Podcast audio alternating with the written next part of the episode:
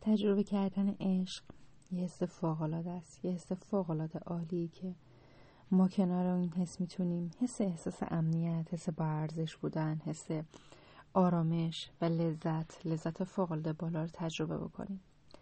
ولی یه جا باید حواسمون خیلی جمع باشه. اگه تو رابطه ای هستیم اگه تو رابطه ای هستیم که یه قسمت هایی از وجود خودمون رو مجبوریم برای حفظ اون رابطه کتمان بکنیم. می‌دونیم اگه بگیم این رو دوست داریم این خصوصیت رو داریم این هیجان رو داریم این هدف رو داریم طرف موبایل می‌ذاره میره. و به خاطر که نظاره بره داریم یه چیزهایی رو در خودمون خفه می‌کنیم کتمان می‌کنیم.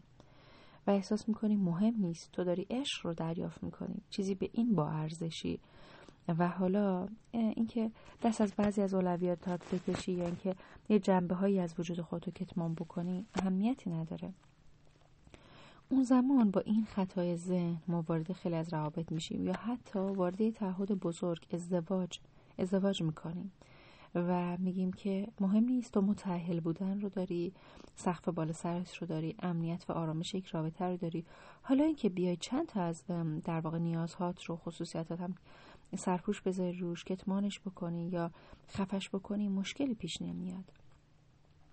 اگر یک فردی واقعا با همین اعتقاد پیش بره و بگه که خب حالا که فلان چیزو نمی‌تونم داشته باشم بیام به جا شرایطی که می‌تونم داشته باشم شغل تحصیل ارتباط مسائلی که می‌تونم داشته باشم رو در واقع برای خودش ایجاد بکنه باز تنش و مشکل کمتری براش پیش میاد.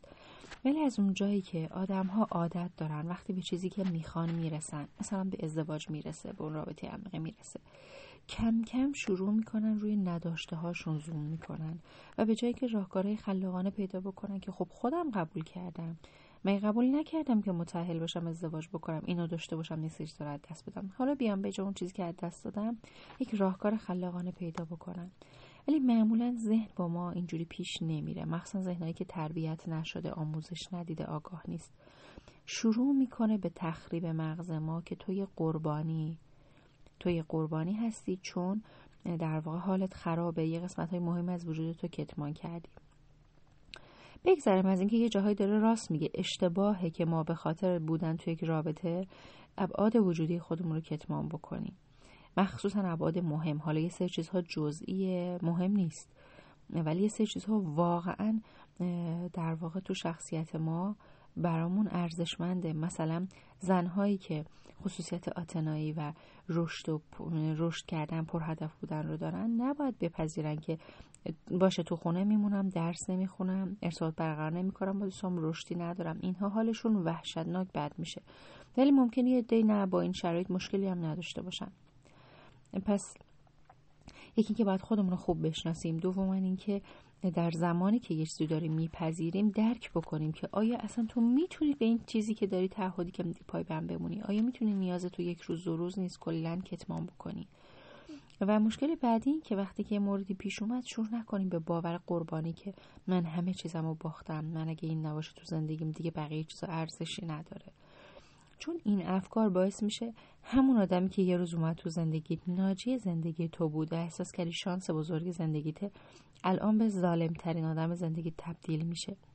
و چرخه ظالم ناجی و قربانی که کاپلن توضیح داده در واقع ایجاد میشه و اجرا میشه. بر همین باید بدونیم که اگر هوشیار نباشیم اون کسی که یه روزی ناجی زندگی ما بوده میشه ظالم. و ما که یه آدمی بودیم که نجات یافته بودیم و احساس کردیم یه رابطه برامون خوبه میشیم یه آدم قربانی. باید حواسمون باشه یک خودمون رو خوب بشناسیم. دومی که وقتی می‌خوایم یه تصمیماتی بگیریم شخصیت خودمون رو درش در نظر بگیریم.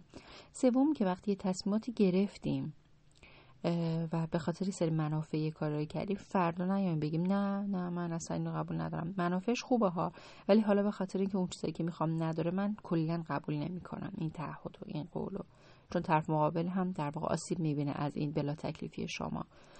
و باور قربانی بودن نداشته باشیم برای هر مشکلی راه حلی پیدا بکنیم.